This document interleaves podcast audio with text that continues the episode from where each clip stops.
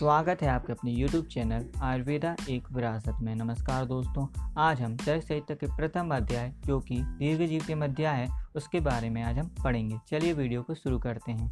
Chapter first दीर्घ जीवतीय अध्याय सूत स्थान। इस सूत स्थान में चार चार अध्यायों को सात वर्ग में रखा गया है, जिससे कुल अध्याय चार बटे सात, अट्ठाईस हो जाते हैं। बाकी दो अध्याय, उनतीस तीस को आठवें वर्ग में रखा गया है। सातवां वर्ग में चार चार अध्यायों को रखने के कारण चतुष्क कहा गया है। अतः सात चतुष्क इस प्रकार हैं। पहला है पैंसठ चतुष्क।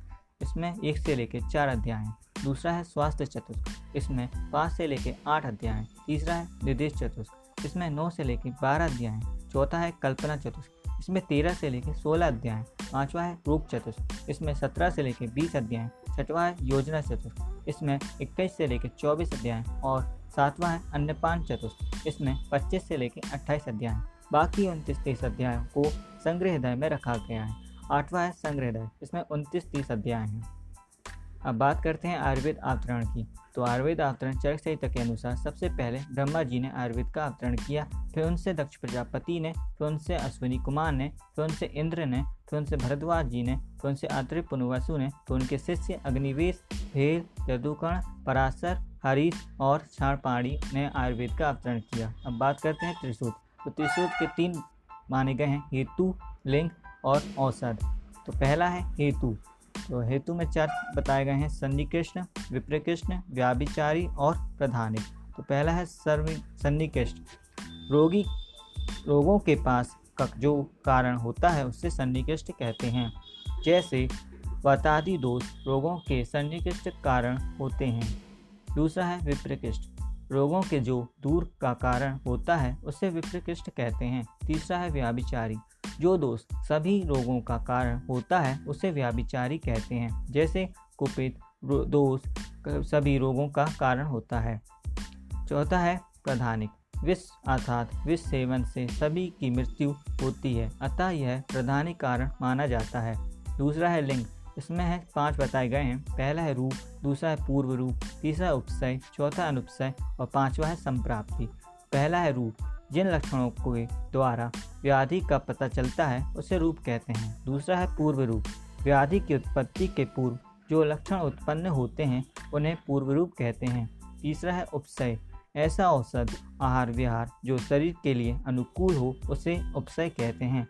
चौथा है अनुपसय दो व्याधियों के समान लक्षण होने पर, जिसके कारण व्याधियों में भेद किया जाता है, उसे अनुपसय कहते हैं। पांचवा है संप्राप्ति। व्याधि के, व्याधि को उत्पन्न करने वाले निदान जब दोषों के साथ मिल जाते हैं, तब व्याधि की उत्पत्ति होती है, उसे संप्राप्ति कहते हैं। तीसरा है औषध पहला है दोष दोष समन, दूसरा है दोष प्रकोप और तीसरा है स्वास्थ्य। तो पहला है दोष समन। तो इसमें तेल, घृत, मधु, ये क्रमशः वात पित्त कफ को शांत करते हैं। तीसरा है दोष प्रकोप। जई, उड़द, विषम आहार ये क्रमशः वात पित्त कफ को प्रकोपित करते हैं। तीसरा है स्वास्थ्य। गेहूँ, गोदुग्ध आदि ये शरीर को स्वस्थ रखते हैं। औषध। देवी प्राशय, युक्ति प्राशय और सत्वाशय इसमें मणि, मंत्र, बलि, उपहार, हवन, नियम, उपवास व देवी देवता आदि की पूजा अर्चना करके युक्ति प्रास है। इसमें प्रकृति, देश, औषध, काल तो शरीर, आयु आदि पर विचार करके तीसरा है। सत्वाजय चिंता, शोक, क्रोध, लोभ लोभ, रोग, द्वेष आदि मन के विकारों का परित्याग करके ये तीनों प्रकार के कर्मों को करने के रोगों से मुक्ति प्रदान होती है। अतः परिमार्जन। वमन, विरेचन, निरूह, अनुवास उनस्य पंचकर्मा के द्वारा दोषों का निर्हरण करना अंतः परिमार्जन कहलाता है। वही परिमार्जन, स्वेदन, प्रदेह, प्रलेप परिषेक आदि द्वारा त्वचा के रोग, शोध, वेदना, वर्ण आदि दूर करना वही परिमार्जन कहलाता है। सठ पदार्थ सठ पदार्थ के छह छह पदार्थ माने गए हैं। पहला है सामान्य दूसरा है विशेष तीसरा है गुण चौथा है द्रव्य पांचवा है कर्म और छठवा है समवाय। आयुर्वेद की परि, परिभाषा। इसमें श्लोक बताया गया है कि हिता हितम सुखम दुखमायुस्त हिता हितम मानम च तच्च युत्रोक्तम आयुर्वेदा सा उच्यते। आयु के लक्षण व पर्याय। इसमें श्लोक बताया गया है कि शरीरेन्द्रिय सत्वात्म संयोगो धारी जीवितम नित्यंग शानुबंधश्च प्रत्यार्य रायु उच्यते। पर्या, इसके पर्याय हैं चार। पहला है धारी, दूसरा है जीवित, और तीसरा है नित्यंग, और चौथा है अनुबंध। तो धारी के आयु, बताया गया कि आयु शरीर को धारण करता है। जीवित, आयु प्राण को धारण करता है। तीसरा है नित्यंग, आयु प्रतिदिन जाती रहती है। और चौथा है अनुबंध, आयु का संबंध शरीर से बना रहता है। सामान्य और विशेष, इसमें लॉन्ग क्वेश्चन आते हैं। इसका श्लोक है, सर्वदा सर्वभावानाम सामान्य बुद्धि कारणम हास हेतु विशेष चा प्रवृत्ति रूपस्य तू। आयुर्वेद की तीन दंड अधिकरण। इसके तीन दंड माने गए हैं। पहला है मन, दूसरा है आत्मा और तीसरा है शरीर। अर्थात जिस प्रकार तीन खंभों पर छत रोकी जा सकती है, उसी प्रकार मन, आत्मा, शरीर से ही जीवन संभव है, अर्थात आयु है। जब तक ये है, तब तक संसार में कार्य चलन होता रहेगा। धातु, साम्य और आयुर्वेद का प्रयोजन और आयुर्वेद तंत्र का प्रयोजन, इस टाइप से क्वेश्चन आते हैं। उसमें है, धातु सम्यक्रिय, चेकता, चोकता, तंत्र शास्य प्रयोजनम, अर्थात धातुओं को समयवस्था में लाना ही आयुर्वेद का प्रयोजन बताया गया है। श्लोक एक और है, प्रयोजनम चास्य स्वास्थ्य स्वास्थ्य रक्षणम आतुरस्य विकार प्रसन्नम चा। अर्थात स्वास्थ्य व्यक्ति को अपने स्वास्थ्य की रक्षा करनी चाहिए और रोगी को रोगों की अनु, रोगों के अनुसार निदान करना चाहिए। रोगों के तीन हेतु कारण हैं। पहला है असात में इंद्रियार्थ दूसरा है प्रज्ञापराध, तीसरा है परिणाम। शरीर एवं मानस रोगों का चिकित्सा सूत्र है।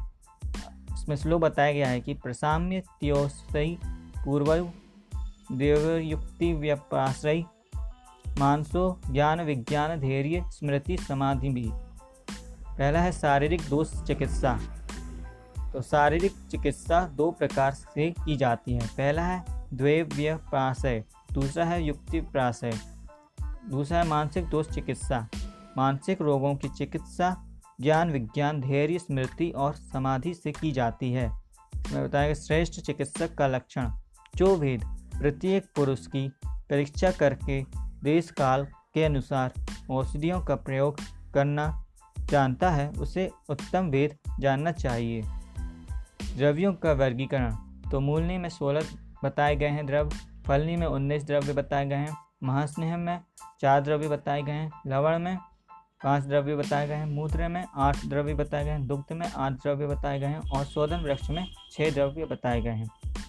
तो सोलह मूलनी द्रव्य। पहला है हस्तिदंती, दूसरा हैगवती, तीसरा श्यामा, चौथा त्रिवत, पांचवा अधोगुणा, छठवा समतला, सातवा श्वेतानाम माँ आठवा दंती, नौवा गाछी, दसवा ज्योतिस्मृति, ग्यारहवा बिंबी, बारहवा है क्षण पुष्पी तेरहवा है व्यसाणिका चौदह है अजगंधा पंद्रवा है द्रवंती सोलवा है श्रेणी। उन्नीसवीं फलनी द्रव्य। पहला है शंखनी, दूसरा है तायावडंग तीसरा है त्रिपुष चौथा है मदन फल, पाँचवा है धमाग्र, छठवा है इच्छुआकू सातवा है जीमुत, आठवा है कृतमेदन नौवा है जलज मुलही, दसवा है स्थलज मुलेठी, ग्यारहवा है करंज, बारहवा है हरितकी, तेरहवा अपामार्ग, चौदहवा है अंत कोटर पुष्पी पंद्रवा हस्तपणी सोलवा है कम्पिलक सत्रहवा है, आरंभर। अठारहवा है कुटज और उन्नीसवा है, लताकंज, लताकरंज। चार महास्नेह द्रव्य बताए गए हैं। पहला है ग्रथ, दूसरा है तेल, तीसरा है वसा और चौथा है मज्जा। इसमें पाँच लवण बताए गए हैं। तो पहला है काला नमक, दूसरा है सौदा नमक, तीसरा है विडल लवण चौथा है रोह नमक और पांचवा है समुद्र नमक। इसमें आठ मूत्र बताए गए हैं। पहला है भेड़ का मूत्र दूसरा है बकरी का मूत्र, तीसरा है गौमूत्र चौथा है भैंस का मूत्र, पांचवा है हाथी का मूत्र छठवा है ऊँट का मूत्र, सातवां है घोड़े का मूत्र और आठवां है गधे का मूत्र।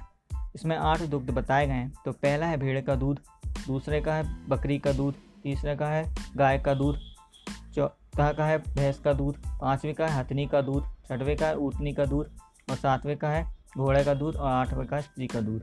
इसमें जो पॉइंट है, वो है तात्विक की परिभाषा। जो व्यक्ति रोगों को सही प्रकार से समझकर उसके अनुसार औसत की सम्यक योजना बनाने वाला तथा औसत के रूप को देखकर पहचानने वाले व्यक्ति को तत्वविद कहते हैं। यहाँ पे दीर्घ जीती में अध्याय समाप्त होता है। धन्यवाद।